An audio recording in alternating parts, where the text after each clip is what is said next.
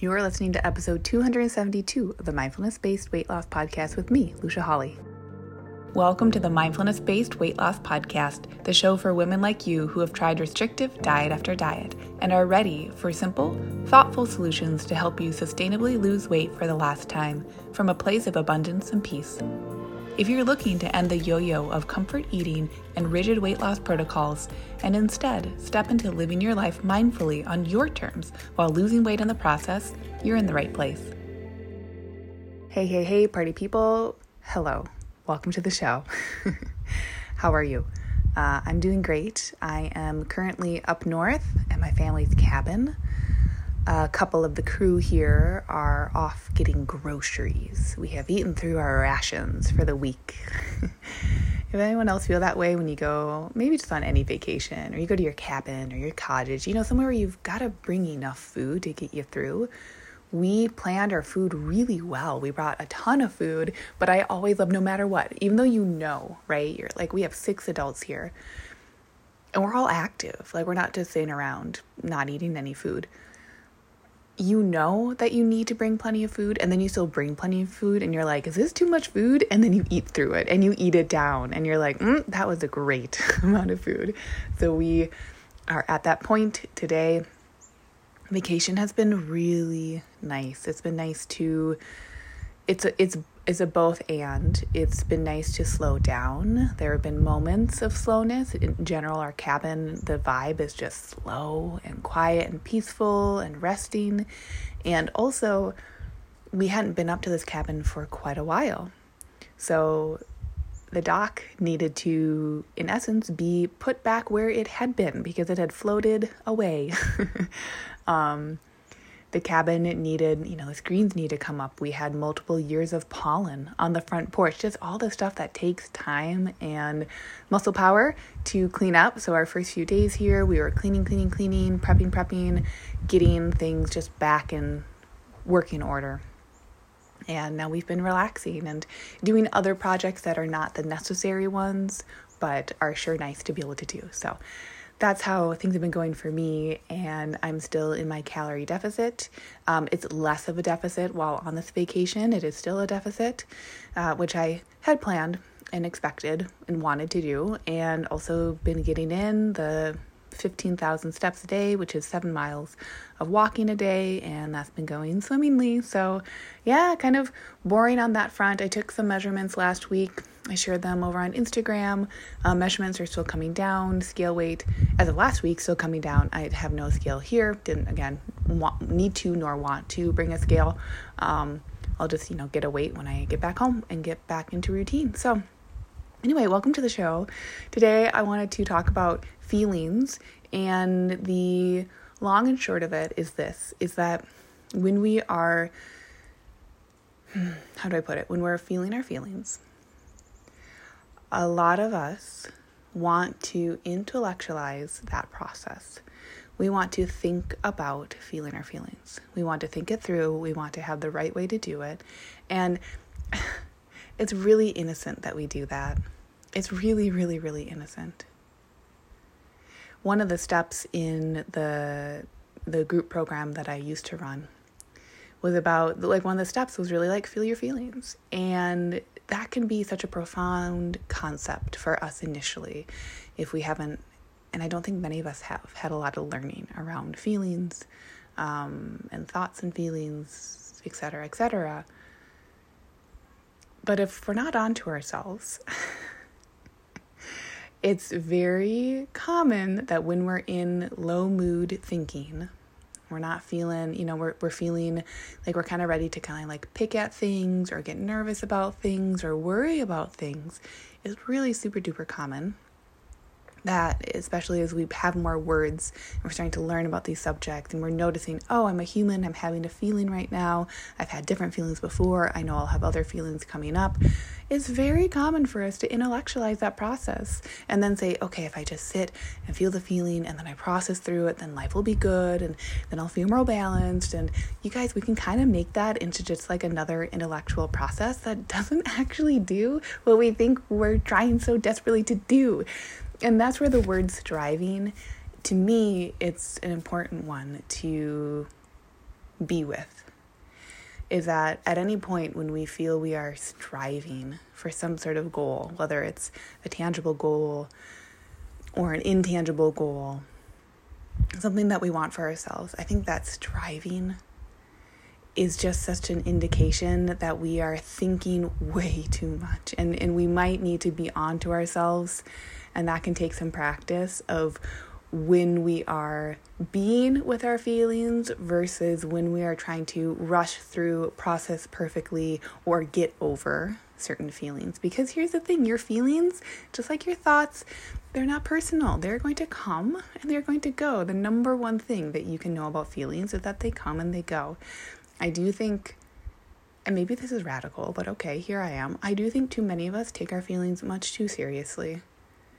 And I think we take our feelings about certain subjects way too personally.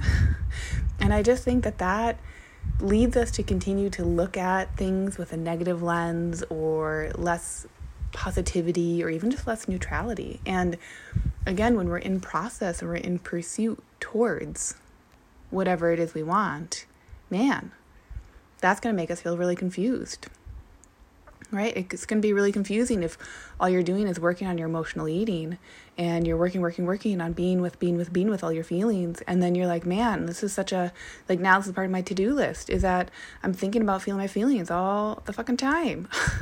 I don't have time for this. I've got a life to lead. Do you see how silly that is? That, to me, that's not the humanity of that entire concept. So this week, I just invite you to keep it simple. Keep it straightforward would you support a kid to think through their feelings all the time when they're in a feeling? No. You're going to help that kid find something to do with themselves during that time that is a better use of their time. Because, by the way, when we are in our feelings and we're usually in like our stress feelings, we don't have great access to our prefrontal cortex, which is where we think logically. So, there's extra no point. there's extra extraness to the idea and the fact that, like, if you're trying to problem solve your feelings when you're in a low mood feeling and you're trying to escape it or you're trying to process it so deeply that then it's gone forever and ever, that's you thinking about your feelings. And instead, make it more simple. Think about how you would support a kiddo. And if that doesn't feel like it resonates with you, think how you might support um, either a loved one or even a pet of if they're having a feeling that is big. I will tell you, my dog, when she is, my dog has leash reactivity, okay? She loves people. She actually loves dogs, but something from her past that I don't know about because I adopted her. When she's on a leash and there's another dog that's pulling towards her specifically, she gets really anxious and she shows that through barking and pulling towards that dog, right? I'll tell you, me trying to help my dog by pointing at the other dog, telling my dog, hey, that dog is okay, don't worry about it. Yeah, well, that's not going to do anything when my dog is literally just trying to protect herself because in her feelings, that's what she has to do is lunge and bark.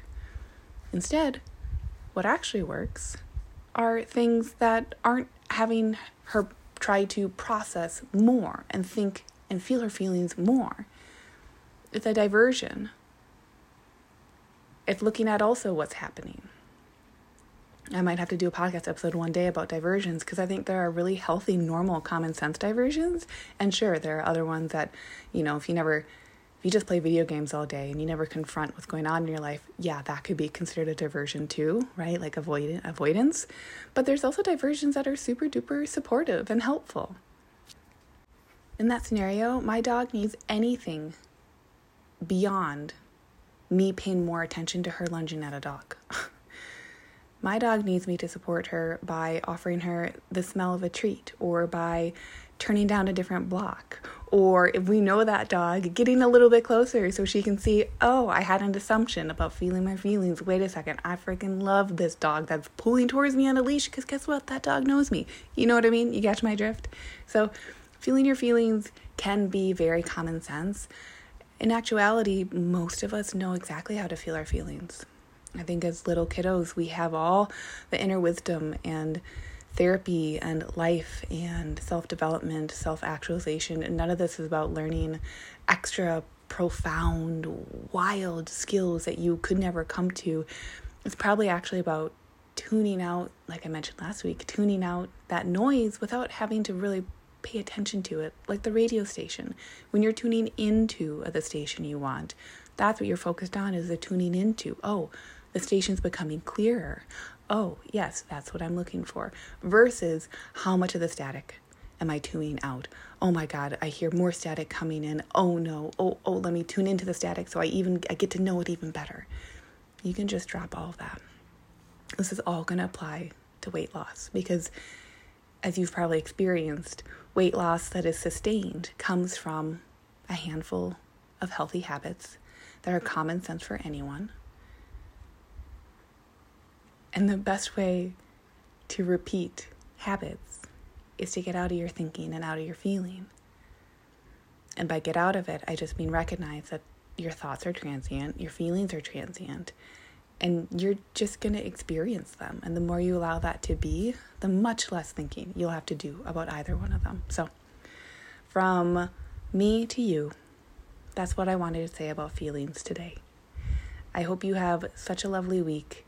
And next time we're here together, I will be back in my new hometown. I've only been in that house for a month now. And Tim and I were talking. We're like, man, it already feels like it's been a long time. So I think that's a pretty, pretty cool place to be. So, anyway, thank you all for listening. And yeah, see you next time. Bye. Hey, if you love today's show, I'd love for you to take a minute and give a rating with a review.